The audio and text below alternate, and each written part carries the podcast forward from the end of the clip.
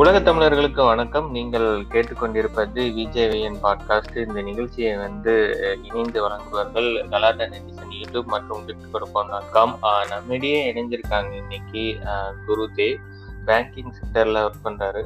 Episode வந்து என்ன பண்ண போறோம் அப்படின்னா கலைஞர் அவருடைய அறிமுகம் வந்து எப்படி இவங்களுக்கு கிடைச்சது அப்படிங்கிறத பேச போறோம். இதை வந்து ஒரு சீசனாவே வந்து பேச போறோம்.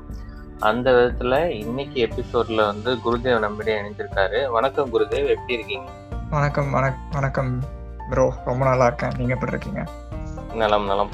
ஓகே கலைஞர் அவருடைய அறிமுகம் உங்களுக்கு எப்படி கிடைச்சது? அதை பத்தி சொல்லுங்க. ஓகே நான் வந்து ஒரு லேட் நைன்டிஸ் கிட் தான். ஸோ எனக்கு எப்படி ஃபர்ஸ்ட் அறிமுகம் அப்படின்னா நமக்கு நான் ஆக்சுவலி கோயம்புத்தூர் பேஸ்டு ஸோ எனக்கு வந்துட்டு என்னோட ஏர்லி ஸ்டேஜ் அதாவது ஒரு ஞாபகம் வந்ததுலேருந்து அடுத்ததுலேருந்து எப்படி கலைஞர் என்னோட ஃபர்ஸ்ட் மெமரியில் இருக்காரு அப்படின்னா இந்த உலகத்தமிழ் செம்மொழி மாநாடு இங்கே நடந்துச்சு. ஸோ என்னோட ஃபர்ஸ்ட் கலைஞர் அப்படிங்கிற ஒரு ஒரு ஞாபகம் வந்தது அங்கே அங்கே தான் ஸோ என்னோட என்னோட க்ளோஸ் ரிலேட்டிவ் ஒருத்தங்க கலைஞர் முன்னாடி அவங்க பேசினாங்க.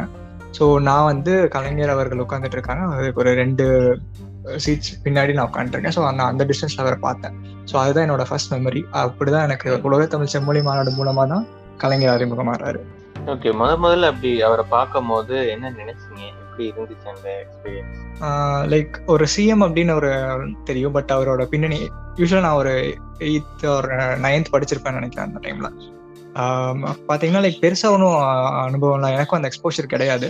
ஸோ லைக் ஸோ பார்த்து ஓகே இவர் ஒரு சிஎம் அப்படிங்கிற ஒரு நில ஒரு லெவலில் தான் எனக்கு ஒரு அறிமுகமே இருந்துச்சுன்னு வச்சுக்கோங்களேன். பெருசாக அவரை பற்றி படித்ததோ அதுக்கு மாதிரிலாம் கிடையாது. ஸோ ஆப்வியஸ்லி அது ஒரு க்ரோயிங் அப் ஸ்டேஜ் ஸோ அதனால அந்த மென்டாலிட்டியில் தான் நான் இருந்தேன். ஓகே பின்னாடி நீங்கள் வந்து ஸ்கூல் முடிச்சுட்டு காலேஜ்லாம் வரும்போது அந்த டைமில் பார்த்தீங்கன்னா கலைஞர் குறித்தான நிறைய அவதூறுகள் வந்து சோசியல் மீடியாவில் வந்து பரவிட்டு இருந்துச்சு. வாட்ஸ்அப் ஃபேஸ்புக் அது அப்படிலாம் இருக்கும்போது.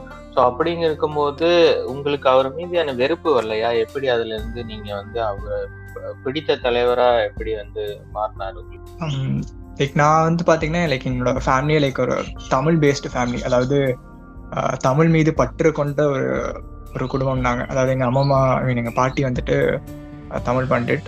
ஸோ அதனால லைக் எங்களுக்கு வந்து ஆரம்பத்துலேருந்தே அந்த நான் ஒரு தமிழ் சுற்றி இருக்கிற ஒரு குடும்பத்தில் தான் வளர்ந்தேன். ஸோ அதனால என்ன ஆனாலும் கலைஞரை வந்துட்டு யாருமே திட்டமாட்டாங்க. யாருமே எதுவுமே நம்ம வீட்டில் வந்து எதுவுமே பேச மாட்டாங்க. கலைஞர் அவர் பண்ணால் நல்லது தான் அவர் பண்ணுறது நல்லது தான் அப்படிங்கிற ஒரு மென்டாலிட்டி தான் இருப்பாங்க. பட் ஆப்வியஸாக நீங்கள் சொன்ன மாதிரி சோஷியல் மீடியா அதெல்லாம் வந்தோடனே எனக்குமே அது கொஞ்சம் ஸ்டார்ட் ஆச்சு. லைக் அந்த ஈழம் அது பிரச்சனை அந்த மாதிரி பிரச்சனைலாம் வந்துட்டு இருந்தப்போ. ஒன்னோட ஒரு மெஜாரிட்டேரியன் ஒன்று மைண்ட் செட்னு வச்சுக்கோங்களேன். லைக் இப்போ ஒரு மெஜாரிட்டியோட மைண்ட் செட் ஒரு பீப்புள் ஒரு பேசுகிறாங்கன்னா அதே தாட் நமக்கும் அது கடத்துறதுக்கான வாய்ப்பு இருக்கு. ஸோ அது அந்த மாதிரி தாட் எனக்கும் வந்துச்சு. பட் என்னதான் இருந்தாலும் நான் ஒரு பெருசாக விமர்சனம்லாம் பண்ணதே கிடையாது சோஷியல் மீடியாலயோ இல்லையோ பிகாஸ் எனக்கு ஒரு சின்ன வயசுலேருந்தே அது ஒரு தாட் எனக்கு இருந்துகிட்டே இருந்துச்சு. ஓகே கலைஞர் அப்படிங்கிறவரை வந்து நம்ம விமர்சனத்துக்கு அப்பாற்பட்டவர் அப்படின்னு யாரையுமே சொல்ல மாட்டோம். பட் என்னோட மைண்ட் செட்டில் அவர் வந்துட்டு அப்படிதான் இருந்தார். சின்ன வயசுலேருந்தே அது தெரிஞ்சனால வச்சுக்கோங்களேன்.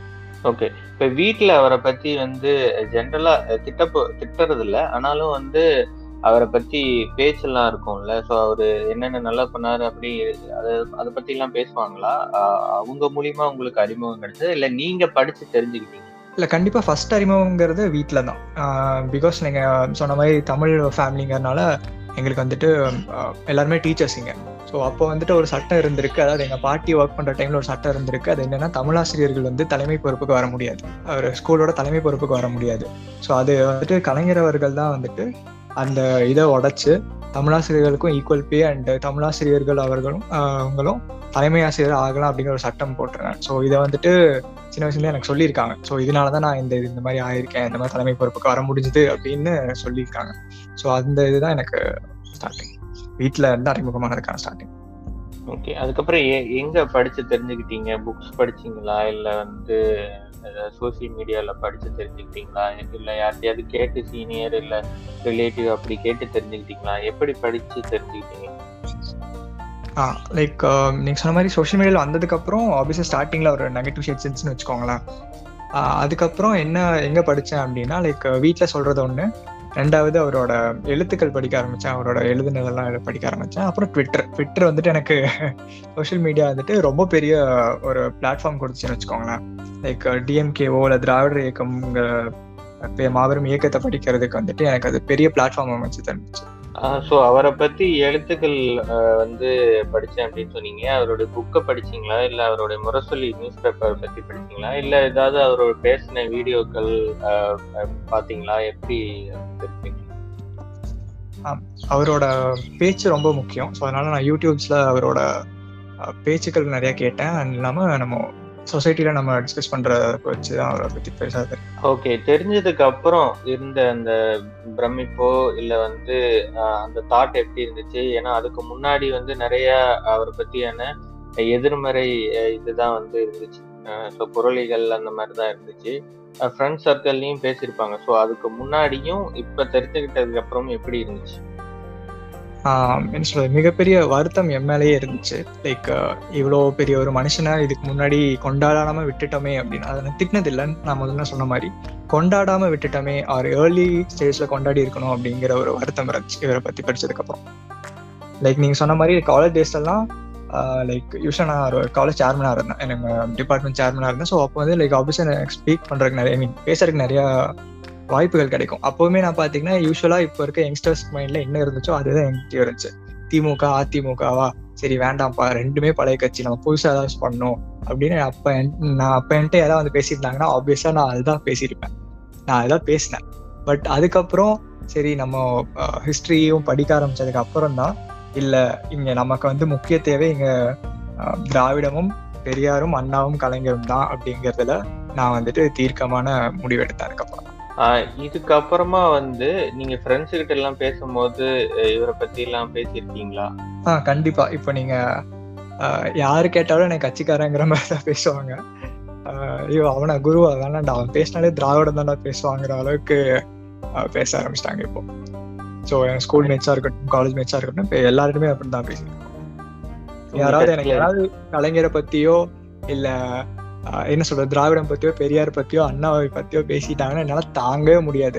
ஒண்ணும் இல்ல சும்மா ஒரு மாற்று கட்சிக்கு இப்போ நடந்த ரீசெண்ட் எலெக்ஷன்ல மாற்று கட்சிக்கு நான் ஓட்டு போட்டேன்னு ஒருத்தன் சொல்லிட்டான் என் கூட இருந்தவன்.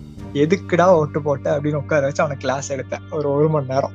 எதுக்கு அவனுக்கு எதுக்கு நீ ஓட்டு போட்ட? அவன் என்ன பண்ணான்? அப்படின்னு பேசி இது வரைக்கும் நீ நம்ம ஆக்சுவலா அந்த அவங்க வந்து நான் ஸ்கூல் மேட்ச்சு ஸோ நாங்கள் ஒட்டுக்காக தான் ஸ்கூல் போனோம் பஸ்ல போகணும் அவர் பாஸ் யூஸ் பண்ணி தான் போனோம்.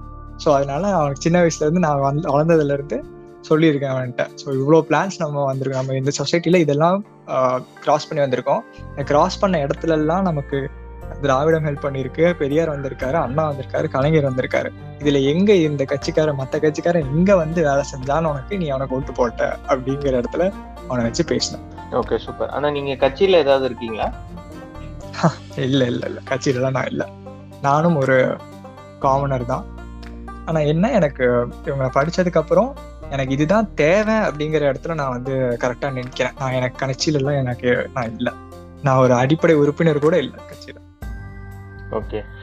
நன்றி. இப்ப இவரை பற்றி தெரிஞ்சுக்கணும்.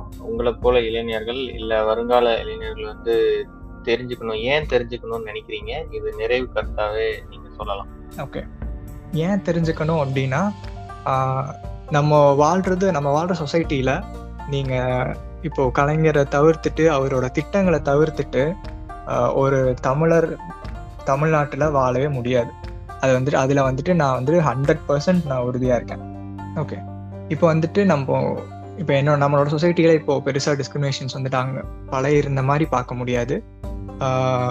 இப்போ நம்ம வந்து ஒரு சேஃபஸ்ட் சைட் ஆஃப் சொசைட்டியில் இருக்கோம் அப்படிங்கிறனால நம்ம கடந்து வந்த பாதையை நம்ம மறந்துட முடியாது. இப்போ நான் ஒரு இடத்துல போறேன் எனக்கு எங்கே டிஸ்கிரிமினேஷனும் இல்லை அப்படின்னா என் தாத்தா அதை அனுபவிச்சிருப்பாரு. தாத்தா அந்த இடத்துல போயிருந்தா அதை அனுபவிச்சிருப்பாரு. அதுக்கான டைம் அதாவது அதை பார்த்து நம்ம மறக்கவே கூடாது அப்படின்னு சொல்லுவாங்க இல்லையா? ஸோ அந்த மாதிரி ஒருத்தன் வந்துட்டு நான் நிற்கிறேன் அப்படின்னா அவன் க அவன் ஏறி வந்த ஸ்டெப்ஸை மறக்கக்கூடாது அப்படின்னு சொல்லுவாங்க. ஸோ அந்த ஸ்டெப்ஸ் எல்லாம் தான் இந்த திராவிடமோ அண்ணாவோ பெரியாரோ கலைஞரோ. அதனால அந்த ஏனிய ஏறி வந்த ஏனியே திருப்பி உதச்சிடக்கூடாது. அதில் வந்துட்டு நான் ரொம்ப ரொம்ப கவனமாக இருக்கேன். வச்சுக்கோங்களேன். அந்த ஏ என்னை ஏற்றி விட்ட ஏனிகளை என்றைக்குமே நம்ம மறக்கக்கூடாது. நம்ம இப்போ இருக்கிற சுச்சுவேஷனில் இந்த நாடு இருக்கிற நிலமையில நம்ம எல்லாமே ஒற்றை ஒரு நாடு ஒரு தேசம் அப்படின்னு ஒரு கொள்கைக்குள்ளே நம்மளை புஷ் பண்ணுறாங்க they are kicking us into their start their ideology அப்படின்னு சொல்லலாம். ஸோ அப்படி இருக்க வேண்டிய சுச்சுவேஷனில் இந்த நாடு ஒன்று கிடையாது. இது பல பல மொழிகள் பல மதங்கள் பல கலாச்சாரங்கள் ஒன்று ஒன்றா சேர்ந்து கூட்டா இருக்கிற இடம் இருக்கிற நாடு தான் இது. ஸோ அந்த மாதிரி ஒரு கூட்டாட்சி தத்துவத்தை நம்ம பேஸ் பண்ணும்போது நமக்கு கலைஞரை விட்டா வேற ஆளே கிடையாது. நன்றி குருது இவ்வளவு நேரம் வந்து கலைஞர் வந்து உங்களுக்கு எப்படி அறிமுகம் கிடைச்சது ஏன் அவரை வந்து இளைஞர்கள் தெரிஞ்சுக்கணும் அப்படின்னு வந்து ரொம்ப டீட்டெயிலாக உங்களோட பர்சனல் எக்ஸ்பீரியன்ஸ்ல வந்து சொன்னீங்க.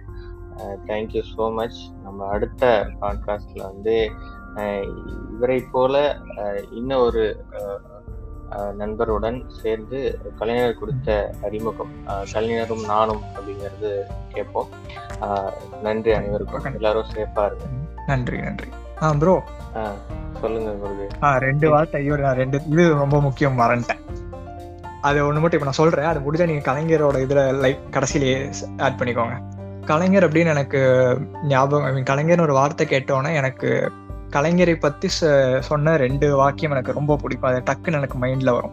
ஒண்ணு வந்து வாலி ஐயா சொன்ன கலைஞர் தொட்டால் தங்கமும் தகரம் தகரமும் தங்கமாகும் தவளையும் சிங்கமாகும் அப்படிங்கிற ஒரு ட- ஒரு வாக்கியம். அது வந்துட்டு எவ்வளவு உண்மைனா நீங்க நம்மளோட கலைஞரை பத்தி படிக்க ஆரம்பிச்சாலும் அது கன்ஃபார்ம் தெரிஞ்சிடும் ரெண்டாவது ஒண்ணு வந்து மறைந்த திரு விவேக் அவர்கள் சொன்னது. அது என்னன்னா ஆட்கொள்ளுதல் அப்படிங்கிற ஒரு வார்த்தை சொல்லியிருப்பாங்க. அவர் என்ன சொல்லுவாருன்னா தெய்வங்கள் தான் ஆட்கொள்ளும் அதே மாதிரி கலைஞரும் ஆட்கொள்ளுவார் அப்படின்னு சொல்லுவார். ஸோ அதுதான் நானும் இங்கே சொல்கிறேன் கலைஞர் அவர்கள் அவர் தமிழாலும் தமிழை தமிழ் மக்களையும் அவரோட பல்வேறு திட்டங்களால் ஆட்கொண்டுள்ளார். அதை கலைஞரை நீங்கள் புறம் தள்ளிட்டு தமிழையும் பேச முடியாது தமிழ்நாட்டையும் பேச முடியாது தமிழக அரசியலையும் பேச முடியாது இந்திய அரசியலையும் பேச முடியாது அப்படின்னு நான் ரொம்ப நம்புகிறேன்